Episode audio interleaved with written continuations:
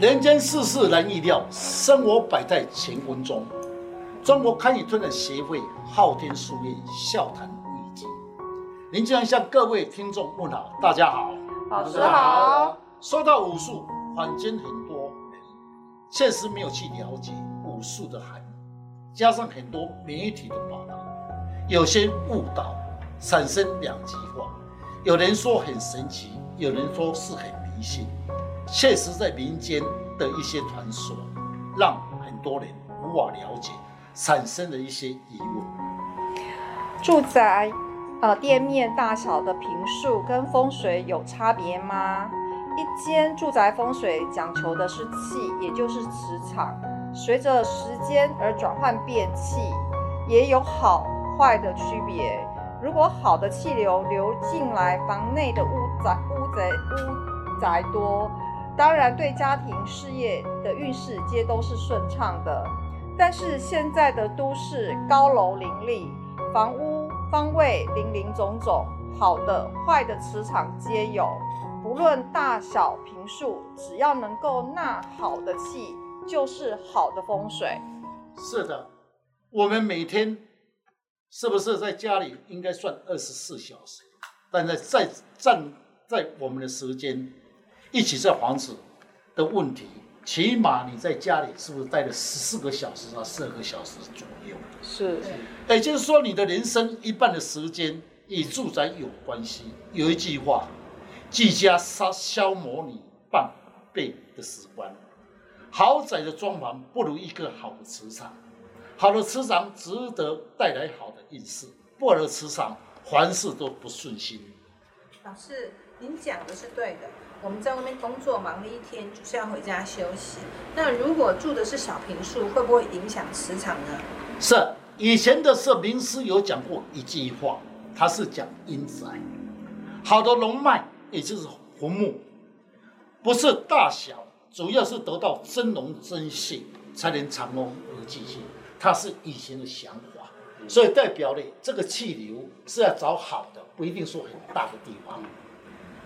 那老师，你下个月要带我们去勘察风水啊？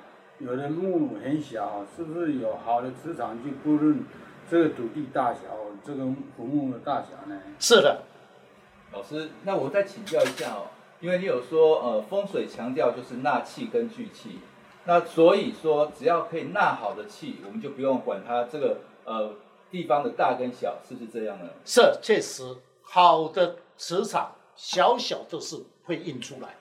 大的没有磁场，根本就没有用。现在来讲，是不是寸土寸金的格局？那么你看，都市里面是不是有人小生意、小生意、小店面，是不是生意不错？那么有的人是大餐厅，不如一个小店面。好的风水受到磁场的感应，面积虽小，重点是要得到好的风水磁场，钱财就能空空而来。大的是好看不好用。确实，老师这样讲，确实的。我家住在集美夜市旁边啊，也有卖个水煎包的，他生意非常好，小小的一个在三角三角窗那边。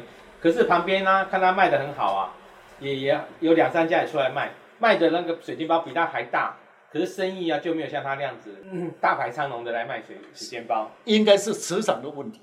对啊，像我们家前面啊，这整条店面有很呃，整条街上面有很多店面啊。但是就可以看得出来，这家生意特别好。但过了几家，那他的生意就比较冷淡啊。这是不是跟风水也有关系啊？确实，我在网络中也报道的说，最会赚钱的店面，你看一家店面会赚钱，是不是跟风水有关系？用一个角度来探讨。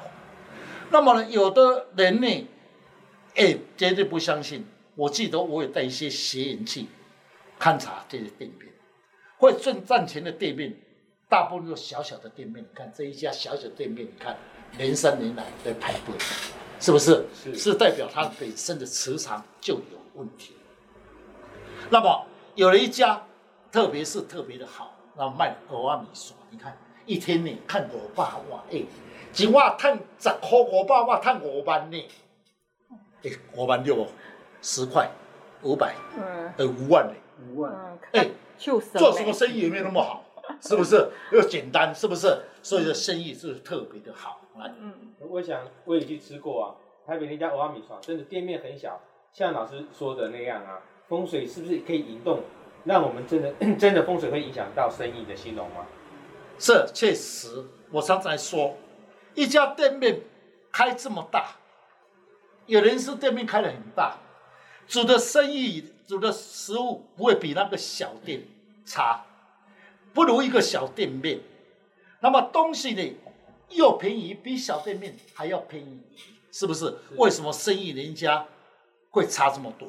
所以这个店面的老板一定会气得老半天。你啊，叫你来卖，我的煮的东西又比你好，服务又你好，装潢也好，为什么我没有生意吗？是不是？所以我们在市面上是不是常常看到这些格局吗？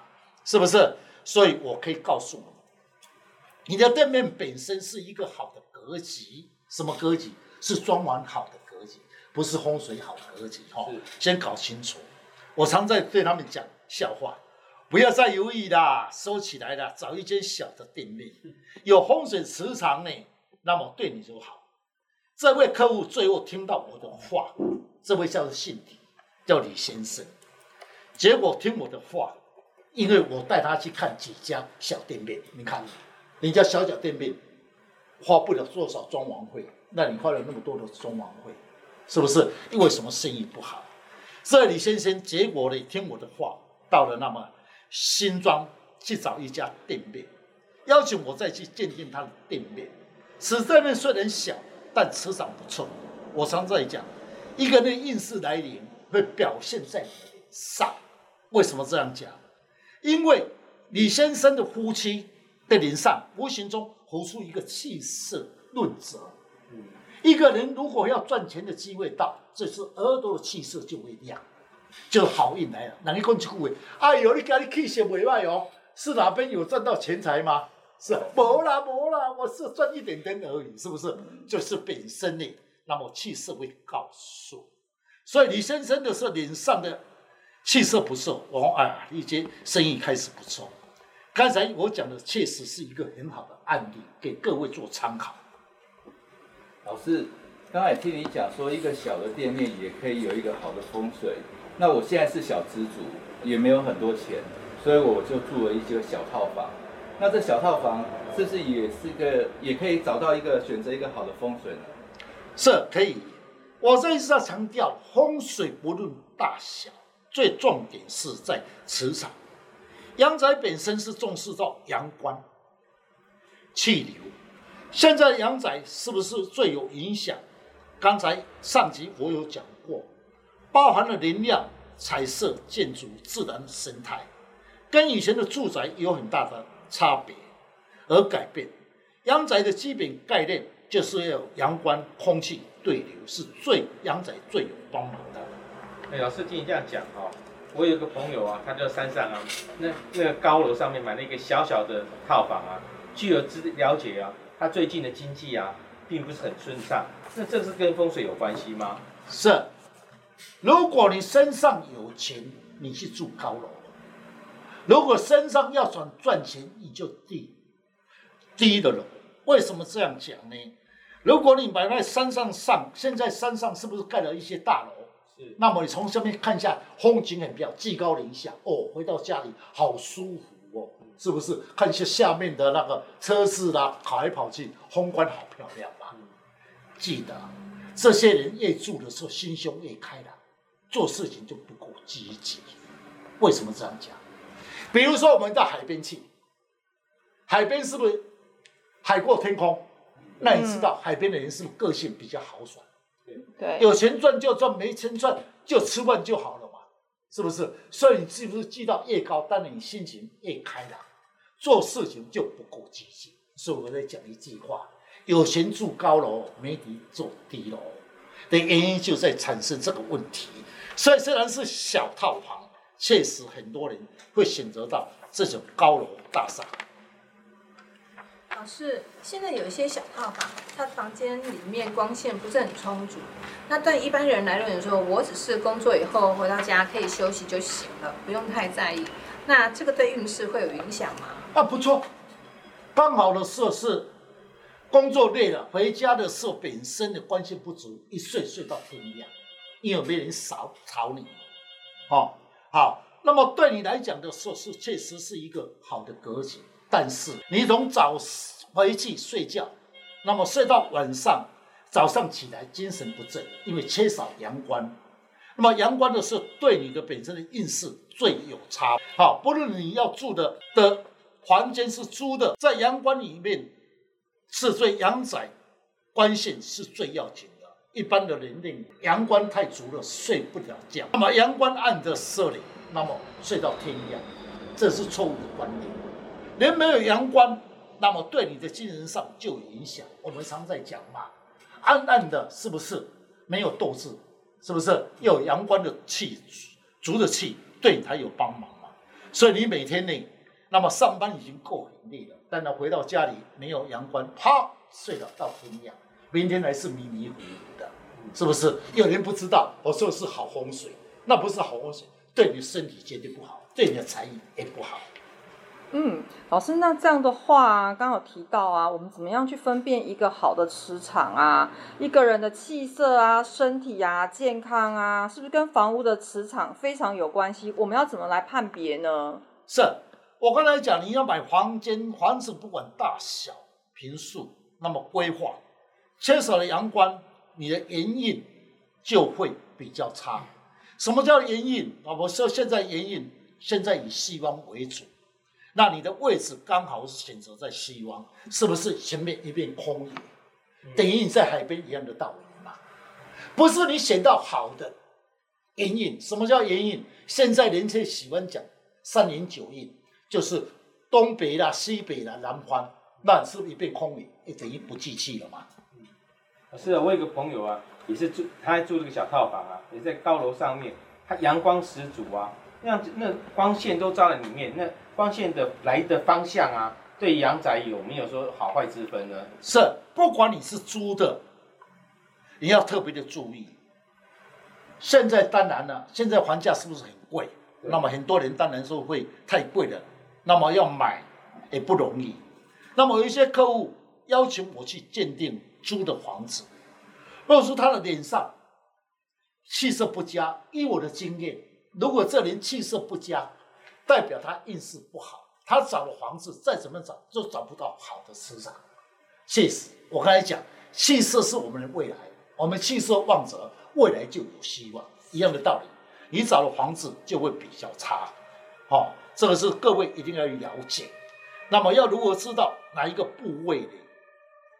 嗯，老师，那你刚刚我们现在讲说啊，很多都是北漂上来台北租房子嘛，那租。就是租的，又不是自己买的，也不是我自己愿意，呃，就是环环境要造成的。那这样的风水啊，磁场真的跟我有关系吗？老师，那如果我是租房子的，在和我的生肖有关吗？老师在常常有听到说住宅啊，它的跟那个生肖是有关系，那是真的吗？是，确实。那么以前的人呢，是很重视在生肖方面，我属什么，我做什么。那你们想一想。那夫妻要以谁为主？是不是这是个一个问题了嘛？对。好，夫妻没问题，啊，小孩子生肖跟他没有关系嘛？也是有关系嘛？对，是不是？所以现在的理论上，那么不是这样论。先去了解本身阳宅的基本概念。一，明堂最为重要。明堂的设置为你的事业宫。那么，如果你是小套房，呃，小套房是不是高楼？是不是看起来明堂很宽吗？对。嗯。那么是因为刚才我讲的是等于光线太足了吗？嗯。光线足，它的气叫做吸。海边是不是气很稀？嗯。一片空野嘛。哦。这种格局，哎，本身呢，也不聚财。那么光线的时候，有的小套房里面是不是光线只有一个光线？比如说东方光线还是西方光线吧？那么这种光线才有办法。应用，那么关键要知道是衰还是在旺。如果衰则，你找了小套房，那么这个气进来，那么不好的气就会影响你的思维，跟生肖一点都没有关系。那我刚才不是讲了吗？住宅的牵连不是生肖，我刚才不是讲说夫妻之间吗？那小孩子要怎么办？难道小孩子是倒霉吗？啊，到底要是男的为主，还是女的为主？啊，而以前常常在争论，不啊，爱以沙波为主啊？女的什么有权利？那是重男轻女的观念。现在的女生赚钱会输男的吗？我想不会嘛。刚才你们讲到说住的房子的，那么一定要特别注意到风水。各位，你要了解风水的含义。磁场跟住宅是永远不会变，只有随着风水流流转。为什么流流转？今天的时候，我这风水不好，过了二十年，搞不好这风水就好了。所以人家讲说，十年河东，十年河西，代表了风水的磁场会不好的改变好。但是我们现在没有这种机会再等了，是不是？现在赚钱的是蛮辛苦的，好的气流是不是马上把它感应做过来，才是对我有帮忙嘛？我比个例子，各位比较会容易了解。那么有一个李小姐，那么租房子，那么联系的时候找了几间阳宅，叫我去鉴定。怪呀，为什么她找的房子都不是很漂亮、好的磁场？她问我说：“是不是运势的问题？”确实，我常在讲一个人的运势，运势好的时候走到你都好。所以高照我讲一句话，往时无命运。运势好的时候，做什么事情都是顺利，是不是？如果运势不好的时候，做什么事情就是踢到铁板。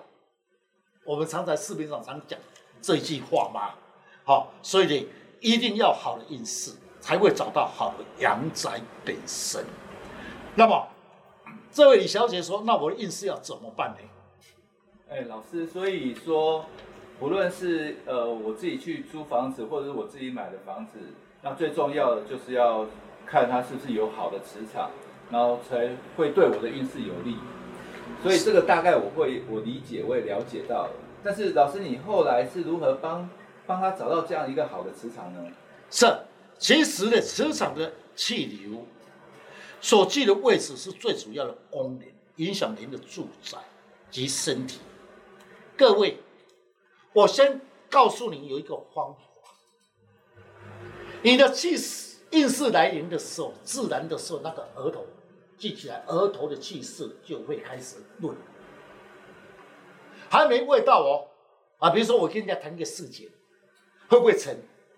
自然这个额头的气势就会慢慢亮起来，哦，带来好的运势。那我今天要跟人家谈事情，谈完后的时候，运势这里的额头暗，哎呀，这是不成功的嘛。是不是？所以一个人运势要来临的时候，一定要有前兆，让你们来搞又有前兆，是不是？这个额头的气色一直上来嘛。如果你在做衰运的时候呢，你的气色开始暗，只是没有人去指点你，你敢要讲一句话，我衰了，我倒霉啊，你啊，是不是？没有一个一个角度去衡量，所以会产生的一个变化。那我呢，也就是说。要如何应用运势本身来帮他呢？啊，找到好的房子。好，那么呢，我就是给这位李小姐讲，你的运势为什么连续找那么多房子都是不好的格局？老师不是要你的红包，因为走到几次的时候，我觉得他运势不好，再拿点红包也没有意思。我说小姐，你到底有什么心思？跟你看了几次的阳宅，你的气势为什么不起来？你到底什么原因？他说：“老师，你确实厉害。说最近跟男朋友常在吵架，啊，难怪。记得男女之间的感情好坏看额头，额头好，谈情恋爱很轻松。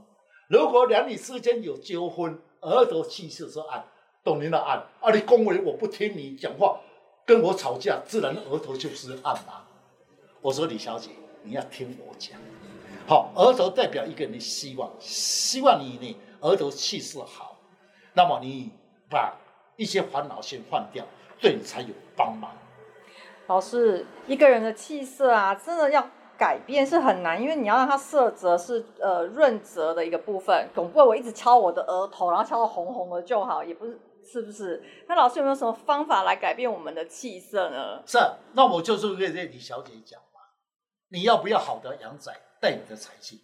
我先问他这句话，他说：“老师当然要啊，不然我花了那么多钱，每次请你来都要红包，我当然要找好的意思嘛。”我说：“小姐，你要听我的话，把南边有争吵的事情暂时放开，你一段时间，自然就是心胸放开，是不是？这气势就会上来。没办法，我又没有办法做法说你气势就亮了嘛，是不是？那么要改变你自己。”就是要调整你的心态。好，那么这位小姐真的听我的话，经过一个月后的时候，调整的心态，开始的气色有一点亮起来了。那么找我去看阳宅。我说小姐，今天你找的阳宅一定会找到好的阳宅。老师，你怎么还没有看？我说看你的额头，气色亮。我刚才有讲一句话嘛，后运哪来中干呐，你挡也挡不住，是不是运势不好？明明好的机会在你面前，你也捡不到嘛？这个叫做气色本身的变化，所以气色很要紧。小姐，你刚才问了气色，又要自己的心理上开始发挥出来，所以不可以自己打自己就对了。不然话挖挖一些油就好了，这油没有用啊，是不是？是化妆嘛？嗯，气色是自己内在的心态慢慢调起来。呃，记得如果今天自己看气色不好，一定要冷静去想。是发生什么事情？莫敢误准妄听，望别人对我不好，别人不好，你好吗？可以这句话讲嘛？是你不好，不是我不好嘛？是不是？所以气色确实很要紧哦。所以在这里，小姐真的听我的话，我也帮她找一个好的阳宅。好，好。那么现在阳宅的建筑的规划很重要，不能大小平数。住宅一间好的房宅，重点在磁场，有好的磁场会带来你的好运。今天的风水谈论，最主要让观众了解住宅的磁场的好坏，对我们影响很大的意思。观众朋友，感谢你的收听，更加了解武术天地之谈，对我们平常的生活增加了一些知识。中国汉语协会昊天书院祝大家平安，谢谢老师。